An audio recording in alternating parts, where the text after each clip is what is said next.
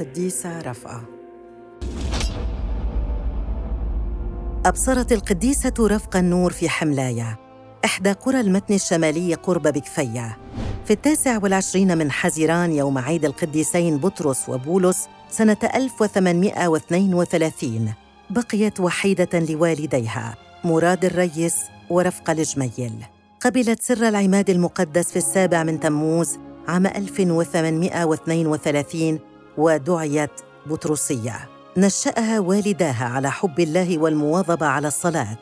توفيت الوالدة ولما تزل رفقة في السابعة من عمرها وكانت مولعة بحبها. وقع والدها في الضيق والعوز فأرسلها إلى دمشق لتخدم في بيت أسعد البدوي اللبناني الأصل على مدى أربع سنوات. عادت رفقة إلى البيت الوالدي فآلمها أن والدها قد تزوج في غيابها. بدت رفقة جميلة الطلعة حلوة المعشر خفيفة الروح رخيمة الصوت تقية وديعة.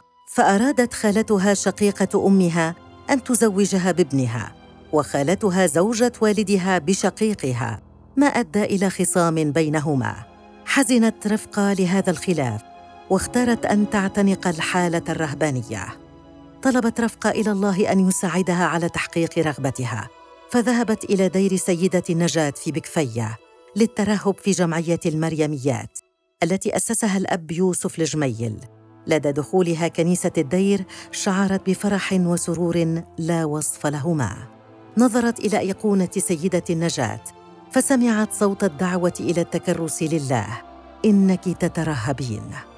قبلتها الرئيسة دون أن تستجوبها فدخلت الدير ورفضت بعد ذلك العودة إلى المنزل. عندما حضر والدها وزوجته ليثنياها عن عزمها. بعد فترة الطالبية اتشحت رفقة بثوب الابتداء في التاسع عشر من آذار عام 1861 يوم عيد القديس يوسف. وفي العيد نفسه أبرزت النذور الرهبانية المؤقتة. توجهت الناذرة الجديدة إلى إكليريكية غزير حيث عهد إليها القيام بخدمة المطبخ.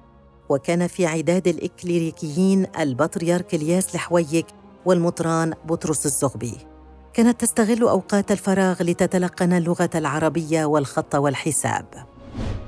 في عام 1860 أرسلت رفقة إلى دير القمر لتلقن الفتيات التعليم المسيحي. أثناء الأحداث الدامية التي عصفت بلبنان آنذاك رأت رفقة بأم العين استشهاد الكثيرين فتحلت بالقوة والشجاعة وحنت على أحد الأولاد الصغار وخبأته بردائها فأنقذته من الموت المحتم. أمضت رفقة حوالي سنة في دير القمر ثم عادت إلى غزير. توجهت إلى مدرسة جمعيتها في جبيل وأقامت سنة كاملة تدرس البنات وتنشئهن على مبادئ الإيمان. نقلت من مدرسة جبيل إلى قرية معاد نزولاً عند طلب المحسن الكبير أنطون عيسى. وأقامت هناك سبع سنوات أنشأت خلالها مدرسة لتعليم البنات بمساعدة الأخوات الراهبات. خلال إقامتها في معاد وعقب أزمة ألمت بجمعية المريميات دخلت رفقة إلى كنيسة مار جرجس وطلبت من الرب يسوع أن يساعدها على اتخاذ القرار. فسمعت صوتا يناديها إنك تترهبين. صلت رفقة. فتراءى لها في الحلم مار جرجس ومار سمعان العامودي ومار أنطونيوس الكبير أبو الرهبان. الذي قال لها ترهبي في الرهبنة البلدية. سهل لها السيد أنطون عيسى طريق الانتقال من معاد إلى دير مار سمعان فقبلت على الفور ولبست ثوب الابتداء ثم نذرت نذورها الاحتفالية واتخذت لها اسم الأخت رفقة تيمنا باسم والدتها. أمضت 26 سنة في دير مار سمعان. كانت مثالا حيا لأخواتها الراهبات في حفظ القوانين والصلوات والتقشف والتضحية والعمل الصامت.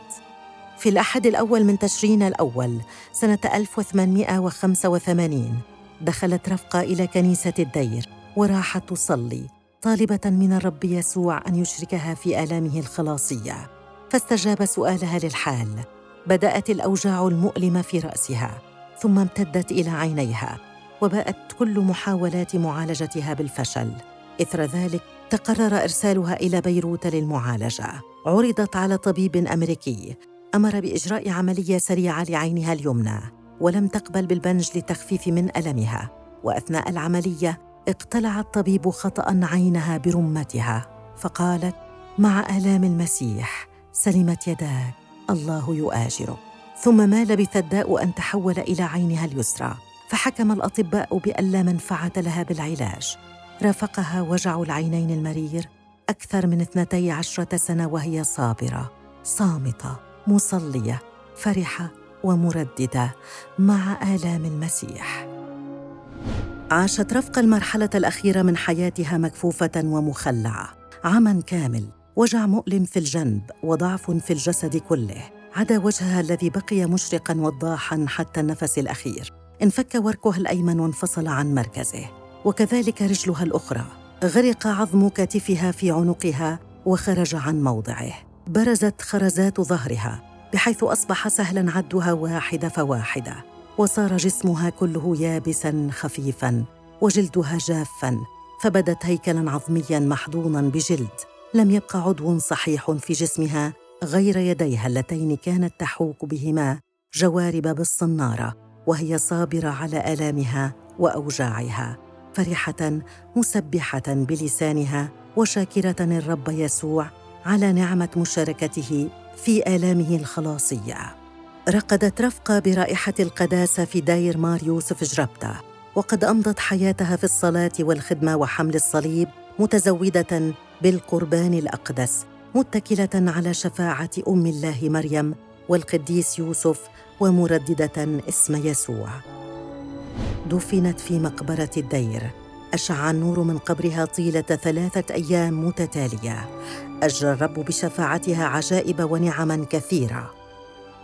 في العاشر من تموز 1927 نقلت رفاتها إلى قبر جديد في زاوية معبد الدير.